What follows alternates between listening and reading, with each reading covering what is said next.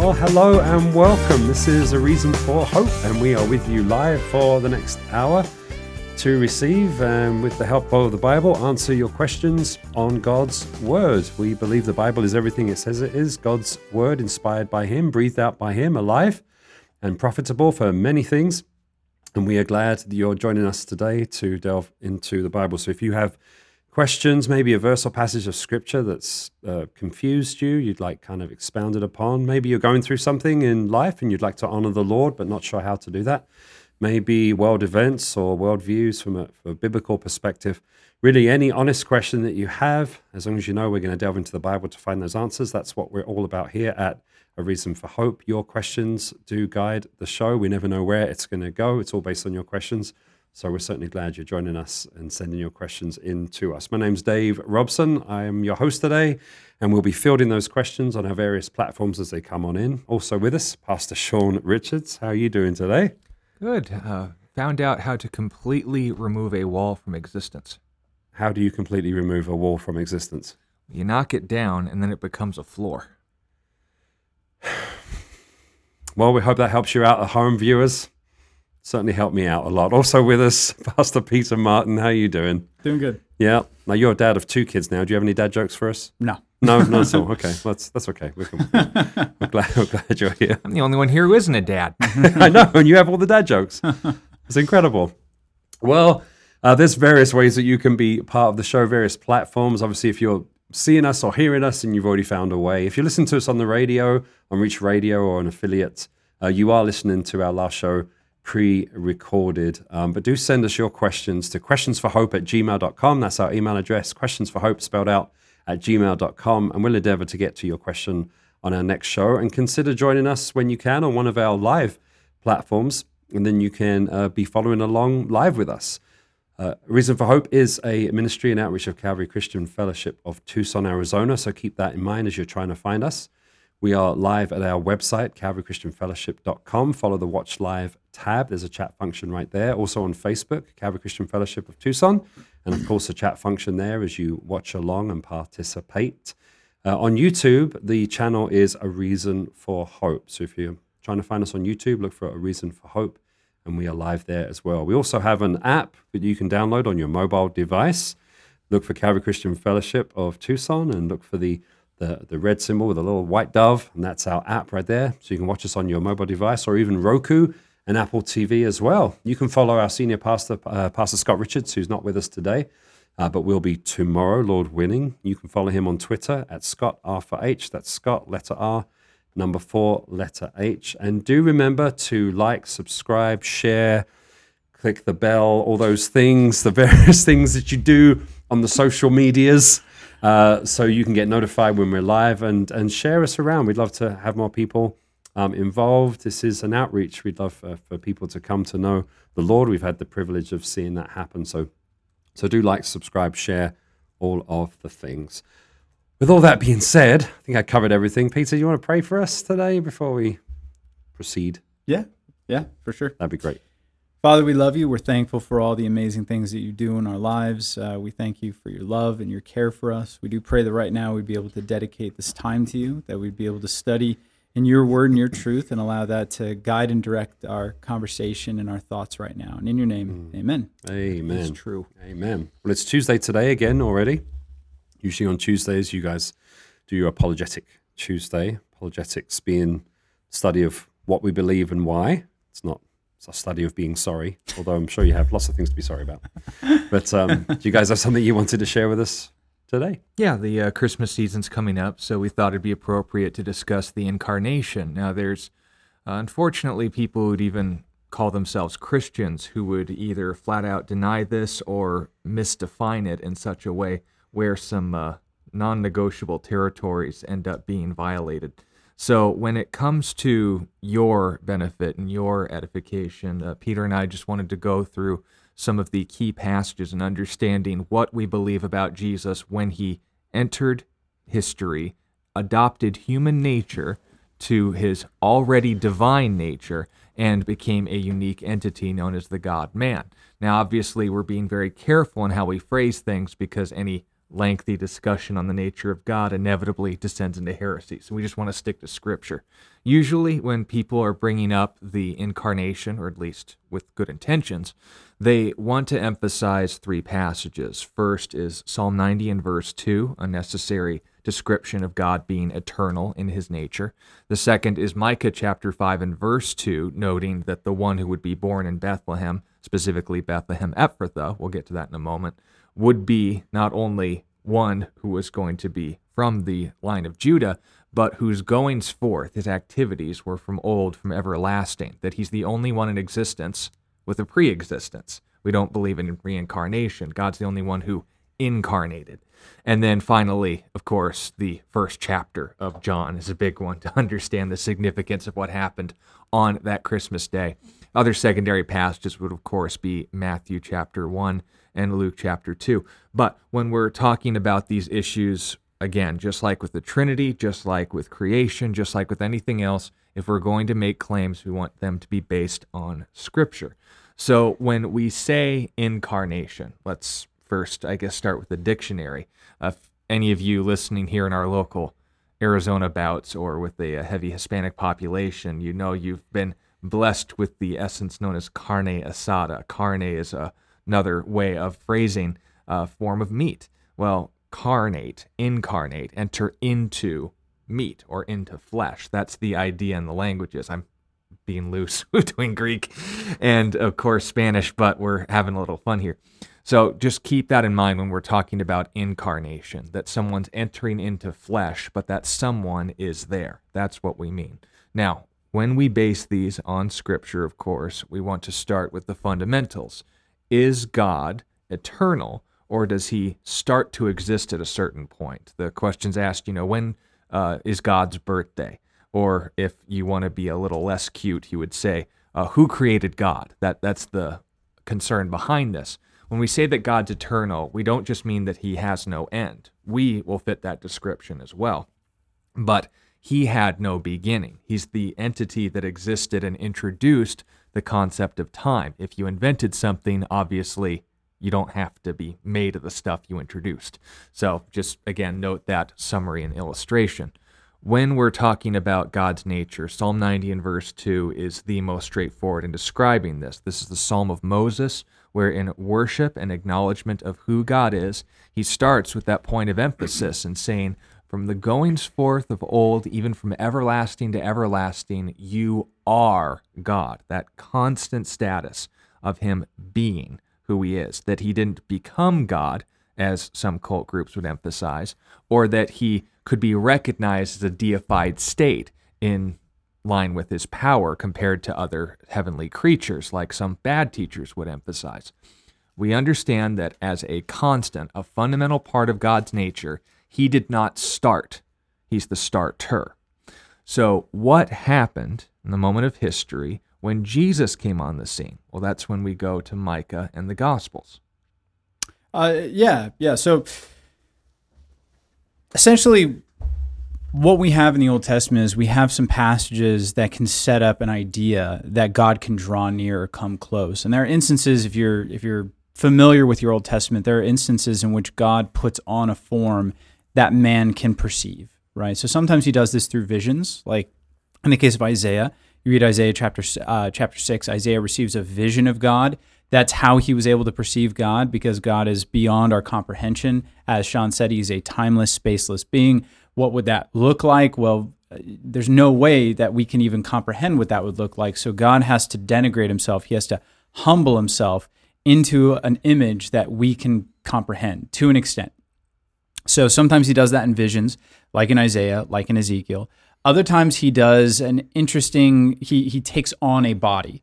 Uh, we see this in, say, Genesis chapter 18, where uh, God comes and begins to talk to Abraham. He starts eating food with him, he drinks with him, he talks with him. It's a really interesting indication. We also see this in other passages in Genesis, like, for instance, when Jacob literally wrestles with God.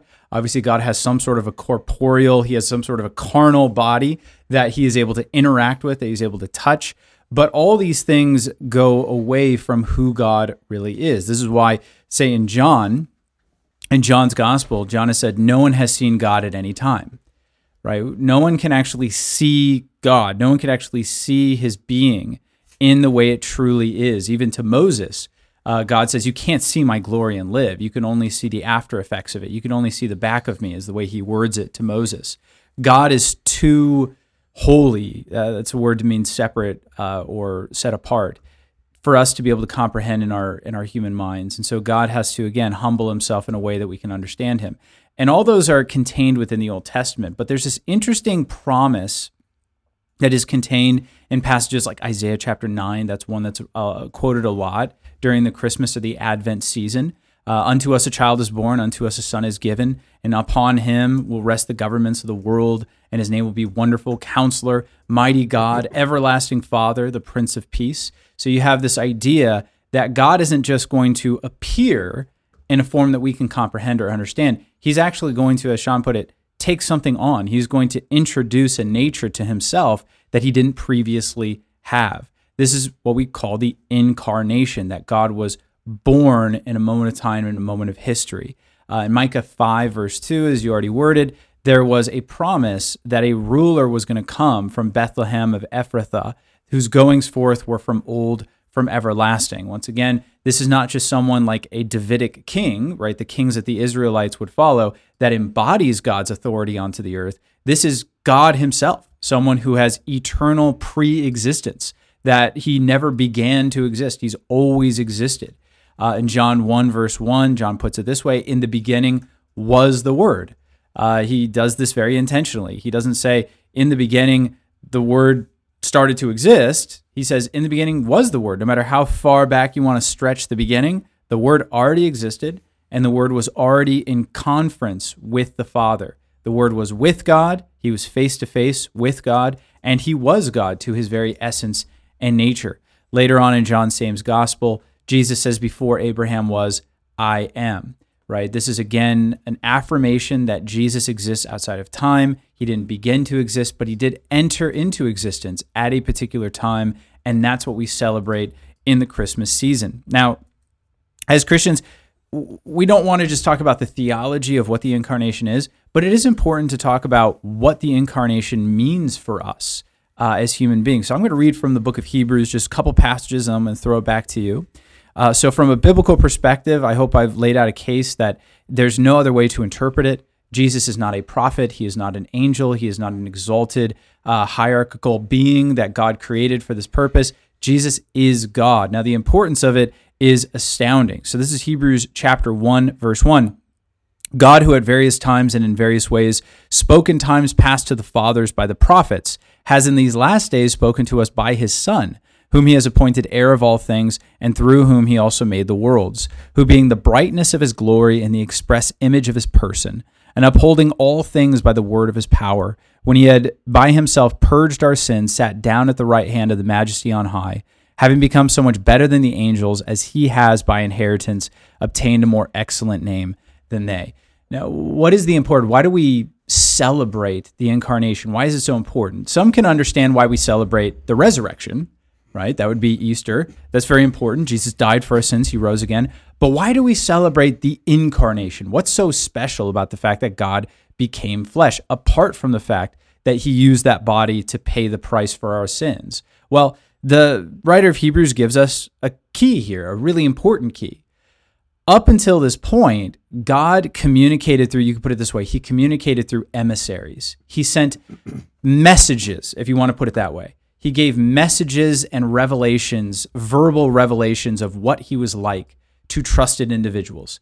He used angels, which is another word for messenger, by the way, uh, actual celestial beings to do that sometimes. But more often than not, he used prophets. He dictated a message to these men, and these men then dictated these messages to everybody else.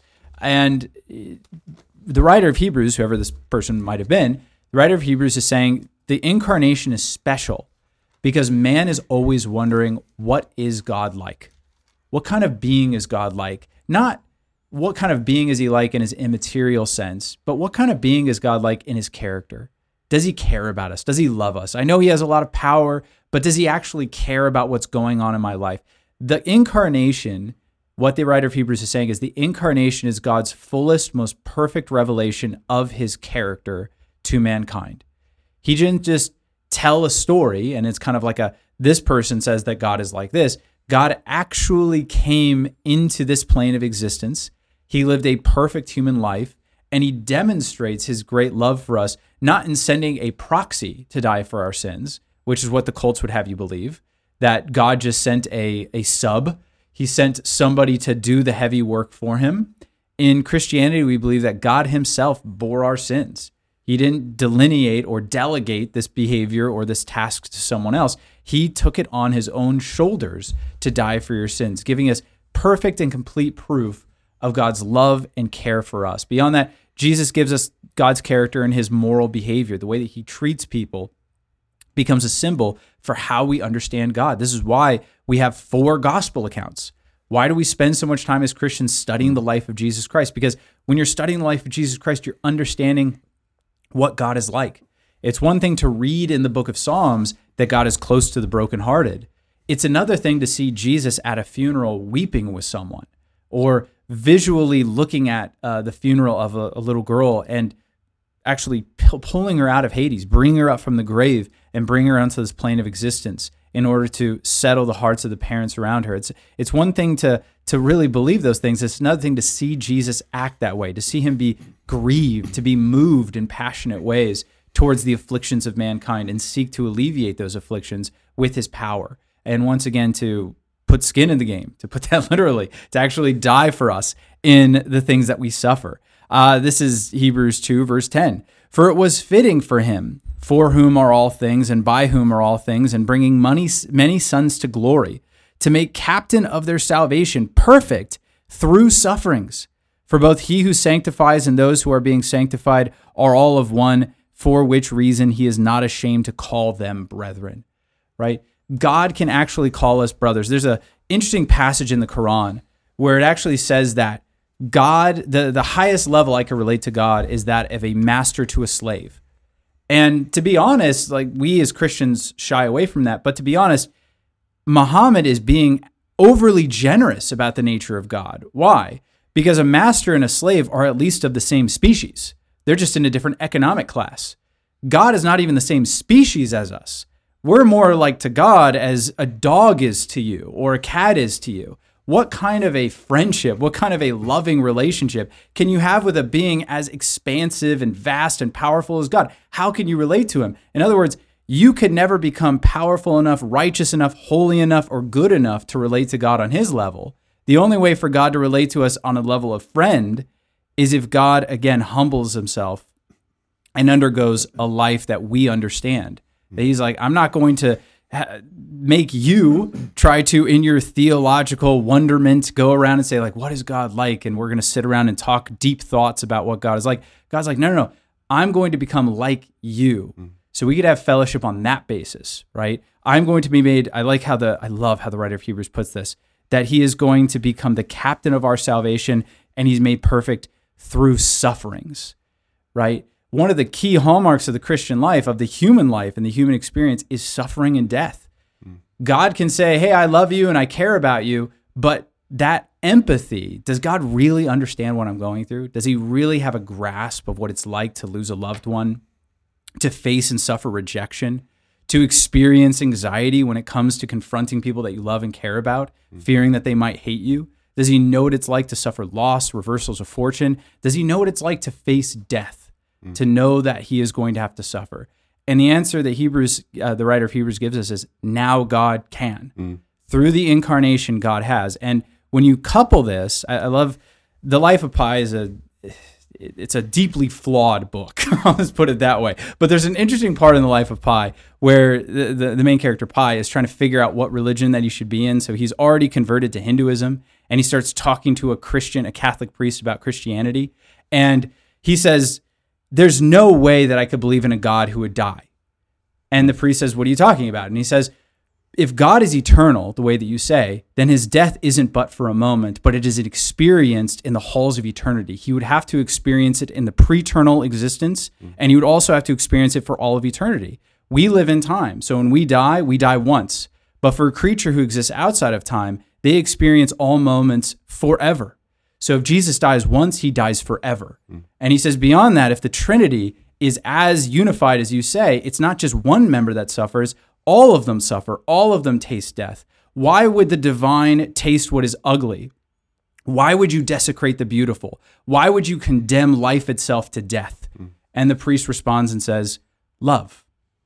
Now, that, that's an amazing, amazing statement, but that's what's going on here. The incarnation communicates to us that God doesn't just like us, God doesn't just care about us enough to send a messenger.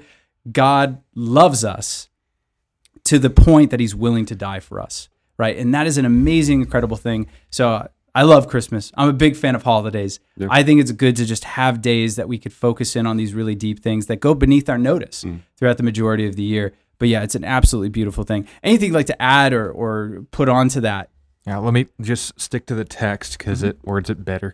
This is John chapter 1 and verse 14. The Word that was identified in the same chapter, 13 verses prior, became flesh and dwelt among us, and we beheld his glory, the glory as the only begotten of the Father, full of grace and truth. So, if we're going to ask ourselves, what is God like? What would God be like with skin on? Because again, same book, three chapters later, Jesus speaking to the Samaritan woman clarifies to her, God is spirit, and those who worship him must worship him in spirit and in truth. God isn't carne, to reference back to the point being made. But as Peter was pointing out, we need to understand that if we're going to have an understanding of God in any sense, it's going to happen in one of two ways speculation, me about God, or revelation, God to me. That revelation and the nature, the foundation of all prophecy and all scripture, and the significance of Christmas itself was fulfilled, is celebrated, and is remembered at that moment in history when God took on flesh, when God condescended to us in such a way we could not only understand Him in the way that we understand ourselves, which is again very limited but possible, but even more significantly than that, as we are told again later in Hebrews, that we would have a high priest who is not far or distant. He is familiar with our weaknesses, tempted in all ways as we are, yet without sin. And knowing then on that basis, we not only have a high priest, a mediator, but the very throne of grace available to us. So there's a reason why, of the two major holidays of Christianity, on top of the resurrection, the incarnation is just as significant. So, no, we do not believe that God began to exist any more than we believe his death caused him to cease to exist. Life or birth, in that sense, and death as the beginning of our creation and the end of our consciousness aren't, as the world would define them, kosher terms. We began to, die, uh, to live, and we will cease in this body to exist apart from God, but then even note that as well, made in the image of God, and I need to clarify this, continuing forever, either apart from Him or in fellowship with Him. We aren't annihilated. But if on the other hand we take a step back and ask, what about God? What's different about Him? Would He just be another man? No, we identify Him as the God man. And in order to understand the significance of that, read Philippians chapter 2, verses 3 through 11, the famous Carmen Christi. There's your homework for the week. Or feel free to ask for more about it on the program. You can cheat. That's what we're here for, to help people cheat. Yes. Thanks for sharing that, guys. Good stuff. Very beautiful. Well, we've got lots of questions coming in. Thank you for for being part of the show and sending in your questions. We got lots of stuff to delve into. I wanted to mention as well. Yesterday we had a technical issue with uh, YouTube. Apologies if you were trying to join us on YouTube and you couldn't do it. We had a technical problem beyond our control, uh, but it's been resolved with our streaming company. But that's why it's good to know of the other platforms in case we don't show up on YouTube or whatever. You can jump onto another place. Um, And YouTube's broadcast has been re uploaded. It is available for viewing now. Oh, excellent! Sean uploaded yesterday's show, so you can go to the archive and watch. What a what a good man he is. We have a question from Mac D on uh, Daniel eleven thirty seven. His question is: Does that verse refer to the Antichrist being homosexual? Possibly. Yeah. Um, let me Ah. Let me read the whole section. Uh, that old shtick. That old one. Daniel chapter 7 through 11, or actually uh, even going into 12, is a very interesting section of scripture in that it gives us, Mac, a summation specifically addressing Daniel. And interestingly enough, at 8, the language of the book of Daniel switches from Aramaic, the language of trade at Daniel's time, to Hebrew, meaning the audience is specifically intended for those who speak Hebrew, i.e., the Hebrews. So, with that audience in mind, he basically is giving a build-up of the vision of the four beasts. And these beasts are also referenced very frequently in Revelation and are explained in ways that you assume also are aware of in Revelation as well. So, you go through the book of Daniel and you note the flow of this conversation. Chapter 11 is a continuation of a conversation that started in chapter 8, describing this, quote, cruel king from the north and his exploits during the times that Israel has ahead for them. They'd have good things to look forward to, meaning the Medo Persians would start the prophetic countdown clock to the Messiah. Uh, he would, Artaxerxes Longimanus in particular, is the he I'm referring to, uh, give the order to rebuild Jerusalem's temple and its wall, even in troublesome times. The mm. book of Nehemiah records that. But there would also be an individual they wouldn't be looking forward to, and that was the Hellenistic Empire specifically down the road, Antiochus Epiphanes IV. Uh, for those of you who aren't history buffs, I'll summarize. He was the Greek equivalent of Adolf Hitler. He not only had a thing for Jews, but that thing wasn't a very nice thing. He fancied himself a god, Zeus incarnate, thus the term Epiphanes, that's the meaning of that. They also had a nickname for him, Epimanes, which meant insane, showing how everyone else thought about that. Mm. But the problem is uh, he was in charge of the military, so you kind of had to play along. The Jewish people who observed in even the most cursory of fashions Jewish customs or ceremonies, meaning if they circumcised their kids, if they acknowledged Jewish law at the expense of Hellenistic law, then they would not only be tortured publicly, but killed as a certainty mm. in order to be made an example of. And Antiochus, more than anyone else in history, would serve essentially as a foreshadowing of the Antichrist behavior. Why do I say that? Not just because his action of desecrating the temple by slaughtering a pig to an altar that he believed was of himself and demanding worship accordingly. Mm-hmm. Don't if if the temple gets rebuilt and you want to bring a sacrifice as a quality A uh, Gentile, don't bring a pig. That's very very insulting to mm. a Jewish mind. In fact, general minds, if you've seen what happens in slaughterhouses, but that's an aside when we're talking about the significance of his actions, when Jesus mentions in Matthew 24 the abomination that causes desolation, he was referencing what Antiochus foreshadowed. That's what the Antichrist is going to do. So, of all the names that we call him, the cruel king of the north, the Assyrian, the uh, beast from the sea, the Antichrist, it's a reference to 1 John 4, by the way all these individuals are referencing that last world ruler who would have it in for the Jewish people more than any other figure in history, even more than Hitler, even more than Manasseh, and even more than Antiochus or Athaliah. Uh, if you don't want to, if you want to know the names of those people and their significance, particularly the last three, ask in the comments. But uh, Daniel 11's continuing on that, this cruel king to the north and his exploits. And the reason why we would say cruel king of the north and not Antiochus is because we have the benefit of hindsight. We know what Antiochus did and what he didn't do. Mm. And in chapter 11, we kind of take a step forward from what Antiochus did into what this king is doing. And you ask, we clearly got off the same road because I do remember Antiochus doing the start of those things. But now there's no more overlap. Now this is talking about conquest and expansions being made into Africa and the kings of the east gathering together, troubling him, and that the Lord will directly intervene at the valley of Megiddo to end this kingdom and introduce his own. Mm. That didn't happen in 180, right? So, who is this figure? Well, this is why we identify him as the Antichrist. And it goes on to note in verse 36. So you're asking about 37. Let me read 36 through 39 and note this, uh, I guess, interesting religious policy of the cruel king of the north, and hopefully it'll set the context. Then the king shall do according to his own will. He shall exalt and magnify himself above every God. So notice, himself above every God.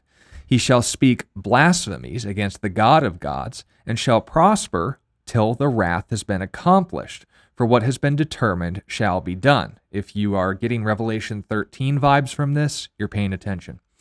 Verse 37 He shall ne- uh, regard neither the God of his fathers, nor the desire of women, nor regard any God. for he shall exalt himself above them all.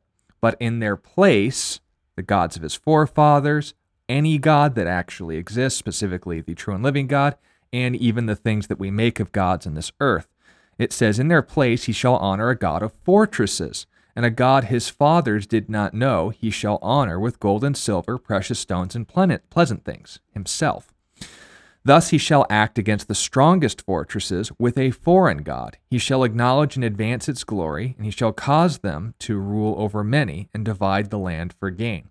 So, in the flow of this whole conversation, Mac, there isn't really an emphasis on his marital life, so mm. to speak. We here in the United States have it so good in that, A, we've never had a continental war apart from the Civil War, but a foreign invader to take place, that we have the luxury of considering these things relevant to our lives, let alone our identities. When it comes to the overemphasis and the hypersexualization that takes place in the United States, remember that Daniel wasn't written originally in 21st century English. He wasn't basing on the Urban Dictionary. He didn't use terms like goblin mode. He was speaking to a sixth or a sixth century, yes, BC mm. Jewish audience. And they understood that your God, the dictation and standard for your morality, was in fact the most important thing for you. So, as the Antichrist, the cruel king of the north, this man of sin, the son of perdition, this beast from the sea, is going out basically showing his God of fortresses, his God of military might and strength, a la Revelation chapter 6 and verse 2. We see him establishing this identity not through oh, I worship this form of sexuality as opposed to the natural, a la Romans 1. It's always and only ever talking about his worship and his exaltation of himself rather than what his forefathers knew, what those around him know, and of course, what ought to be known that is the true and living God. I've heard the argument that this passage suggests that he would be homosexual, but it is very weak and it is a heavy inference to the text mm. that I think isn't due there. If you want to deal with the polemic against modern day hedonism, meaning not just homosexuality, but sexual immorality in general, you need to understand there are passages that address it, saying the Antichrist is gay, therefore you ought not to be. Mm. I'd say that's stupid, and I'd agree with you that there is a better way to practice your sexuality than just what seems right in your own eyes. So, Mac, be careful with these kind of arguments because it leads into conversations that don't need to be had. Plus, it doesn't exactly fit the context. It's speaking of the gods he regards, not the behavior he practices on this earth. And of course, when it comes to how it's applied, there's no further reference or significance to this applied in Revelation as in regards to sexuality. When it comes to the global state of the world, it's going to be the same that we're seeing today. Everyone's doing right in their own eyes, and it's only going to continue to be worse, if not more proactive, in rebellion against God. In the face of his judgments, they'll shake their fists in his face and say they will not repent of their sexual immoralities, nor their sorceries, nor their thefts. They'll see the wrath that is due to them for their sin, and they'll curse God for it which is essentially the logical equivalent of getting disciplined for swearing and swearing when you find out the punishment. It's not helping you. So let me know if that helps, Mac. Anything, Dad? No, that's good. Very good. Yeah, thank you, Mac, for your question. Appreciate you being part of the show, one of our regulars. Uh, question from 12 year old Cariad, who appears to have the same last name as I do. Hmm. Ah, no relation, though, right? I don't know. No, no relation. Super common name. Cariad Robinson. Carrie, Robinson. I am sure there's millions of them. Oh, uh, yeah, absolutely. 12 year olds. Yeah. Ten a penny. Uh, she asks, What does it mean that God hates the sin but not the sinner? Hmm. No, very good question. Yeah. yeah so, uh, this is not actually not a passage from the Bible, right? So, there's no passage of the Bible that says that. So, we have to be very, very careful what we're trying to do is we're trying to make sense of how the Bible talks about sinners before God. So there are various passages that talk about God hating particular individuals. Like, for instance, in the book of Malachi, it actually says that God hated Esau, but he loved Jacob. Mm. Uh, we have various instances in where God talks about hating the people who are oppressing his people, hating drunkards, things like that. But in John 3, verse 16, it says, God so loved the world mm. that he gave his only begotten son.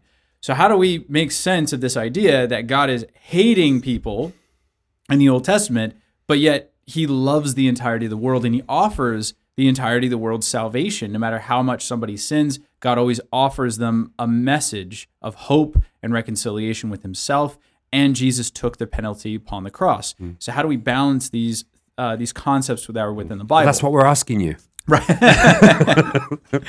so, what modern theologians have done is they've, instead of trying to sift through kind of like the Old Testament vernacular and why the Hebrews use particular words and what does hate mean for the Hebrew versus what does hate mean for the modern Western person, they instead just came up with this phrase that helps explain their theological position that God doesn't hate the individual. So, when hmm. it talks about God hating Esau, he's not saying that he just hated Esau the mom- moment that dude was conceived. He's like, that guy's red haired, he's hairy, and you know, he probably has a beard, probably wore a hat, and he's just just this horrible, horrible person. And I'm going to torture him and I'm gonna make sure that Jacob always gets everything that's coming to him because he's terrible. Or is it saying that God hated the character of Esau? Hmm. That the behavior of Esau was something that was so abominable to God that he withdrew his presence from him and instead gave the blessings to Jacob. Hmm. What's actually going on? And the obvious inference is that it's the former, not, I mean, I'm sorry, it's the latter, not the former. That it's not that God hates the individual, but he does hate particular behaviors. And the more that those individual behaviors become consummate with someone's character, the more God is going to actually begin to hate them. So there is a distinction between somebody doing something out of character and someone doing something within their character. So, for instance, you can have a very, very good, respectable person that does the right thing, but you bring them into intense circumstances, things that are beyond their control. Let's say they're normally a very gentle and loving person, but they come home and they see their wife is cheating on them and they lose themselves in a rage and end mm. up actually committing an act of violence. Maybe not killing anybody, but maybe striking their wife or fighting the individual that is having an affair with the wife. Is that consummate with their character? or is that an individual action that was born out of extraneous circumstances mm-hmm. and obviously depends on the person right so it depends on the person we have to we have to look at that person's life as a whole as someone's character becomes more and more defined god's hatred becomes more and more directed at the character of the person and not the individual action. So in the beginning hmm. esau you see he's doing interesting things but over time you see he just kind of becomes that person. Hmm. He becomes the kind of impulsive, just foolish, impatient, arrogant individual that is always going to make the decision to sell his birthright for a bowl of soup. Right? He's always going to choose the cheap and easy way out, the instant gratification as opposed to the long-term suffering. Right? God looks at Pharaoh and Pharaoh hardening his heart, right, towards the release of his children, uh, the children of Israel. Is that just an impulsive thing? Er- Pharaoh was acting out of fear. Well, after 10 plagues, you have to kind of throw that out. And you have to say, no, Pharaoh's just the kind of person that's always going to refuse to liberate the people that he is oppressing. He is just that kind of person. So as someone's character becomes more and more definable about who they are, God begins to hate their character more and more. Now, once again, as Christians, we actually do believe that even character can be reversed through the gospel, that we can be sanctified and made more like God, that our character can actually be holy, that could it could be brought back into alignment with mm. what God wants. So even the people that God is looking at and saying, I really, really hate your character, he still has this message of salvation that is available for them. But the question is, is once you get to a certain level where your character is that deeply ingrained in you, no matter how much grace is shown to you, you spit upon it, is there a time where you just can't repent? The writer of Hebrews says yes. So when he's talking about Esau, he says that he couldn't repent even though he sought it with tears. In other words, what the writer of Hebrews is saying is that that character was so identifiable with Esau that he would never actually repent. Hmm. He would cry, he would seek repentance, he wants to do the right thing, but he is so ingrained in his selfishness that he would never be able to actually change his character. Hmm. He is just that dedicated to his folly that he might hate what his character is doing to him, but he doesn't hate it enough to change or to seek out help in order to change. Hmm. And that's what's going on there. So it's it's kind of difficult in time to see it. uh, that it is okay for Christians to sometimes, again, accuse people's character to just say, you are this kind of person. This is your pattern of behavior. I don't just have to pick out individual actions. I could show that there's a pattern of behavior that spans long periods of time. This seems to be the kind of person you are, which is a very different conversation than having a conversation with someone about an individual action. I don't like what you did, as opposed to saying, this is actually representative of the kind of person you are those are two very different conversations. So it becomes a little dicey, and that's why that that phrase can be kind of elementary. It's not that I don't like it, but I think it's helpful. I think it's helpful for us to understand what God's perspective on sin versus individuals is. Mm. But I, I do want to caution people about missing that nuance between individual action and uh, component character. Mm. But I hope yeah. that helps. Anything you want to add or clarify on that? No, not in that one. Yeah. Well, I mean, if that's true, what you're saying, it's very challenging to take habitual sin very seriously. Mm. Because, I mean, I think we hear more commonly that the, the, the, whole thing God hates the sin, it's not the sinner. Mm. But if we continue in these ways, we can become that, basically embody that sin. We do become that kind of person. You know? culture that names themselves after their sins. Right. Yeah, that's right. Right. Yeah. Which, so. and this isn't a shameless plug, is one of the theses of my book, Rooted in Sin, Rescued by Love. for those who want to pick it up on Amazon, for no, makes a great stocking step. Now, yeah, this time of year. I've seen uh, that book. You need a big stocking. you get the Kindle version. Yeah. No, it's a great book. Uh, but right, yeah, that, that's one of the points that I'm trying to make is that the writers in the Bible are talking about character, right? When they're using the word sin, oftentimes they're actually using definable character traits and not just individual action. Mm. Uh, so Paul, when he talks about sin in Romans seven, he is again he's referencing a character trait in which he constantly chooses the wrong thing, mm. not just I'm doing these individual wrong things, and that's why he laments at the end, "Oh wretched man that I am, who will deliver me from this body of death?" If it was just individual actions, then the patent advice that pastors tend to give people is, "Well, stop doing that. Well, just quit it, Paul. Mm-hmm. Quit sinning." Right? They would be very applicable. But the problem is, is that it's not just individual action. It's I find in myself a character quality yeah. that habitually brings me to the same mistake. Yeah. And the solution for a character quality is going to be a lot more involved and a lot more invasive than simply, well, I cheated on my wife. I'll just try really hard not to do that again. No, no, no. That that shows a character, and that needs to be dealt with. And yeah. this is uh, again what I do as a counselor, where when people come in, if all I did is say, "Well, just stop doing that," uh, then it's kind of I don't need an hour to do that, right? I'm not yeah. I'm not just trying to help people understand what's the bad behavior that you shouldn't be practicing. I think you already know that. Most people know that. It's why did you do that wrong thing even though you knew it was wrong yeah. and you habitually did it again and again and again. Yeah. There's something in your character that we need to look at. Yeah. Very good. Well, Carrie, I hope that helps you out. Um, very good question. Great answer too. Thank you for that. Uh, question from Robert here, somewhat related, I guess. Could be. Good evening, brethren. Good evening to you as well. Thank you for being there. Uh, so my question is from James 4, 11 and 12 about judging a brother. So when does maybe confronting a brother versus judging a brother come into play? And is there a difference scripturally? Thank you. Well, so, I guess uh, best place to start with an interpretation is within the book itself, and then work out from there. If you go to the next chapter, James five goes on to note if you find a brother erring in sin, you save him from a multitude of things. So the point being made is I test not only my handling of the text, but the conclusions. Your conclusion in handling both, Robert, is that we shouldn't judge. Uh, and then how do I confront without judging? Well, judgment is kind of a very mis often misunderstood term in our day and age, uh, judging literally means to come to conclusions, and there's a right and a wrong conclusion that you can make about people. Jesus emphasized, I think it was in John 7, that uh, if we're going to judge, we should judge with righteous judgment. In Matthew chapter 7, I remember that one for certain, he doesn't, uh, the passage starts, judge not, and that's usually where the secular world leaves it, but then say, lest you be judged. For with the measure you judge another, you will be judged. And then goes on to give an example of you judging not only a speck in someone else's eye, but also God judging you with a plank in your own eye. Does that mean that God's sinful for judging you? Obviously not.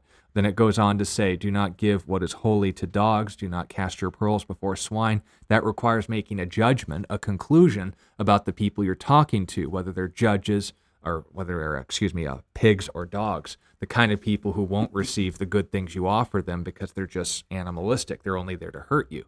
So the point being made there, Robert, is obviously judgment isn't the issue; it's the attitude you bring to it. So let's read James 4:11. It says, "Do not speak evil of one another, brethren. He who speaks evil of a brother and judges his brother." So notice already, Robert, we got a very specific kind of judgment, the unrighteous judgment, the uh, as we would put it in rhetoric, attributing of motive or malice in this case. He speaks evil of the law and judges the law. But if you judge the law, you are not a doer of the law, but a judge. There is one lawgiver who is able both to save and to destroy. Who are you to judge another? Now, note that question is often taken as an exclusive negative, but it's actually clarifying the previous sentence. There is one lawgiver. If we're going to make judgments, let it be in alignment with his nature, not our own if we're going to acknowledge the fact that we are all in need of grace, then we get to chapter five and understanding I'm a sinner, they're a sinner. I'm going to pull them out of this and save myself at the same time because we're both avoiding this pitfall, a la Galatians 6. But the point is just that, Robert. Test the conclusions, test the ideas that are being made in all this because uh, in a culture that doesn't want accountability, for its actions, we need to make sure that we don't fall into that trap among the body of Christ. Again, the passage isn't speaking of in its full flow the danger of judging people, but having that sort of attitude that's always looking for evil everywhere but at home if we deal with our own house first before God, then we're going to realize just how much mercy we've been given and then be the living example of many parables Jesus told of the one who was forgiven much and loves much. That's the judgment. To do it from a position of grace, from the lawgiver's position, that you've been shown mercy, rather than from a position of you are not acting like God. And in reality, you're saying, and this is James' point, you're not acting like me. That's what you ought to avoid. Mm. Yeah, one, one quick thing on that. Um, the Bible doesn't make nonsensical statements, just as a general rule. And uh, a lot of people don't think think this through. the people that Sean's talking about who are like, you can't judge me. Uh, you're not supposed to judge your fellow man. to say you shouldn't judge me is a judgment. So, in other words, you are making a judgment about me when you say that. It's a self refuting statement. If you say ultimately, in an ultimate sense, you shall not judge, you have given a judgment. Mm-hmm. So the Bible is not going to make a nonsensical statement. And that means that if you see the phrase, judge not, lest you should be judged, as Sean already pointed out in the James passage, as well as when Jesus says that, there are caveats given, meaning that there is a context in which that's saying. It's not an ultimate statement that's meant to be taken in an ultimate sense. Mm-hmm. It is a statement that's meant made to be taken in a very particular sense, right? So uh, James talking about talking evil about other people Jesus, there's many ways of interpreting it, but one of the most obvious ones is whatever you start to condemn within your own life, it is right and correct for people to start to call you out for that same behavior. If I start condemning people for lying and I lie, it is correct for people to call me out for my lying. You know, mm-hmm. that's just the way that it is. So mm-hmm. Jesus in the Sermon on the Mount, where he's talking about what by what law we're going to be condemned, well, it's going to be the law that you condemn others, right? So if you're going to judge other people, guess what? You're going to be judged in return. Mm. That's just the way it works. Yep. Uh, the only way to avoid that is, like I said, to make no judgments. but like you can't really do that no. in a sensible way. Right. Very good. Robert, thank you for uh, that. It was Robert, wasn't it? That asked that question. Yes. yes. Thank you so much. Appreciate you. We get a lot of questions coming in. If we do run out of time, sometimes the best way is to join us tomorrow and add your question afresh because if we have uh, kind of leftover questions, it's hard to know when to get to those. So that's a little tip, a little secret tip. Come tomorrow. Pro tip. Put your question in or send it to our email address as well and just, or, you know, or maybe bribe me or no. so yeah, you send a little Venmo to Dave Roxon's account. right. You get top of the list. Oh boy! and don't judge me for that.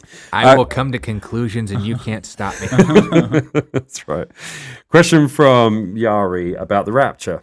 Um, he asked, Will our clothes be left behind at the rapture, or will there, will there not be any trace of us at all, or maybe some traces of us left? Um, and also, how is God going to handle things like if a pilot is flying an airplane and then raptured, then suddenly there's no pilot? Um, do we know anything about the rapture and kind of the chaos, I guess, that it may I actually cause? think you and I have differing opinions on this one. Ooh. We've talked about it before. Yeah.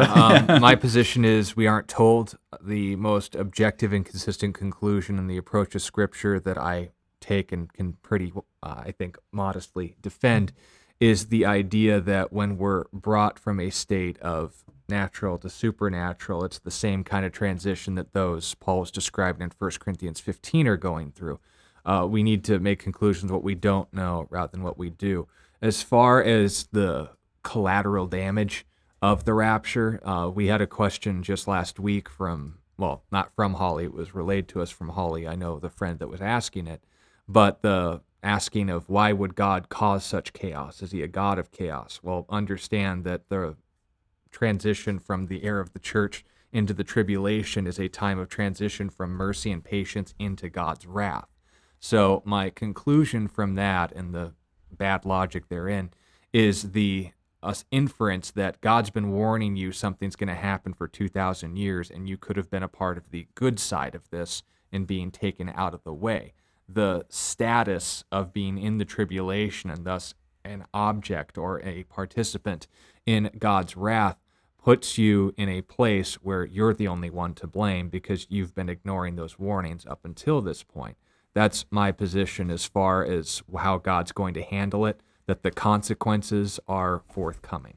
Uh, Peter, as far as the overall question, you have a differing view? Yeah, yeah. So 1 Corinthians 15, verse 51 says, Behold, I tell you a mystery. We shall not all sleep, but we shall be changed in a moment, in the twinkling of an eye, at the last trumpet. For the trumpet will sound, and the dead will be raised incorruptible, and we shall be changed. For this corruptible must put on incorruption, and this mortal must put on immortality. So Paul here is talking about the resurrection, which is not to be confused with the rapture. So at the end, the the last trumpet, whatever you want to interpret this last trumpet as being, that's when the general resurrection happens, where all the people who have died in faithfulness to God will be raised up bodily. Now we know that all the faithful saints who have died previous to the moment that I'm speaking right now are in heavenly places right now. To be absent from the body is to be present with the Lord. That is 2 Corinthians chapter 5. But there's going to be a time where God is going to reunify the mind with the body and raise it up in a resurrected body that mirrors Christ's resurrected body, the one he was sporting after his own resurrection. So, this moment, because there's a distinction here, what I believe is that the rapture will be a rapture of our soul, not a rapture of our body. I think that the the resurrection will happen when Jesus returns. That that's what's being referenced here as the last trumpet.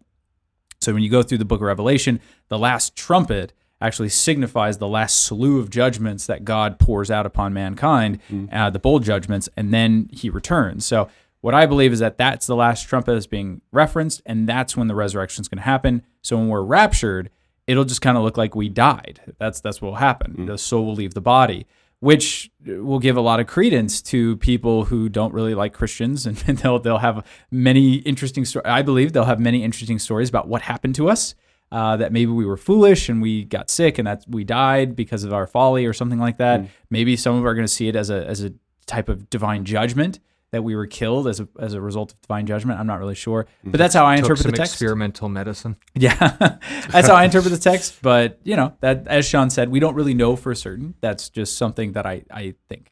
But as far as the second half of the question, you and I wouldn't be in Yeah, yeah, we- disagreement. we agree on that one. The chaos that'll ensue from unmanned or at least unconsciously manned bodies uh, in this state. You're in the tribulation now. You have a lot of explaining to do of everything that brought you to that point, but you can still come to the Lord. Just be aware it's not the best time to do that. Yeah, absolutely. And make sure that at least the pilot or the co-pilot is not a Christian. At least one of them. Or make sure you're a Christian. get on a plane. Get, get that your, would make sense as well. Better.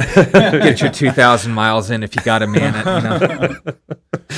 Yeah, either be a Christian or a pilot. and You'll, you'll be you'll be fine. I'd suggest Christian. Uh, great question, Yuri. Thank you for that. Uh, Torbeth, I guess we got oh just a couple of minutes here, but Yeah. She asks about um, uh, the the dry bones, the dead bones rising in Ezekiel. Um, is it a literal event or was that just symbolic? It's symbolically describing a literal event. So there are many ways to, uh, real quick, just get into it, and I'll, I'll pass it back to you. Yeah. I'm going to try to only take a minute here. So uh, Ezekiel is basically at, at a time in which Israel is departing from God, and what happens at the end of Ezekiel, the uh, the deportation of the Israelites is never fully reversed. Israel never becomes an autonomous nation again after that moment. They're ruled either by the Greeks or the Romans or the Babylonians or the Persians. They're always in a state of oppression from that moment on. And so Ezekiel's talking about a reinvigoration of Israel, God gathering his people and bringing them back into the land. So what we see in the valley of dry bones is a resurrection of the nation of Israel. So different people have taken it different ways throughout history because most people after the exile from under the Roman rule in AD 70, most people are like that can never happen. This can't be literal. We have to interpret it some other way. But clearly it is is meant to be taken legitimately mm. because it happened. Uh, now this reintegration in the land is told in stages. So if you read the whole passage, it's not like the bodies just get up and then they're totally whole. Mm. There's actually kind of a nightmarish Halloween element to it where they get up as skeletons and then slowly they get back on their their muscles and the sinews and then their flesh and it's kind of creepy a little bit but it's also kind of cool awesome uh, it's kind of awesome and what we see happening in israel i believe is that this gradual reintegration of the jews not only into the mm. land but into the faith of their fathers mm. uh, as scott talked about last week the majority of jews are atheists so not only that, yes they're back in the land but number one they don't own the temple mount which is important but number two most of them are atheists. They don't have a faith in God.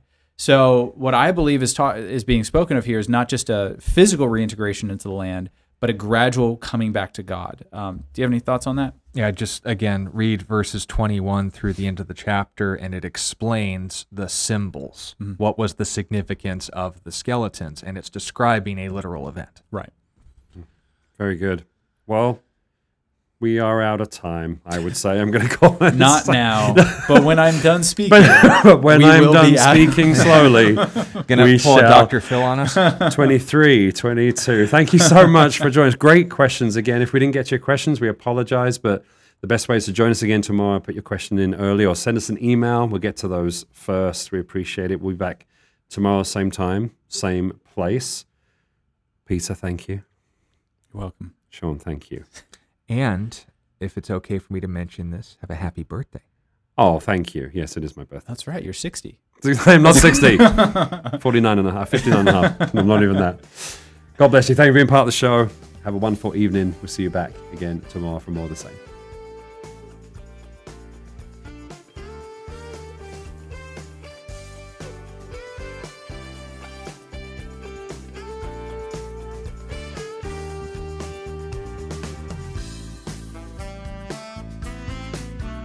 You've been listening to A Reason for Hope.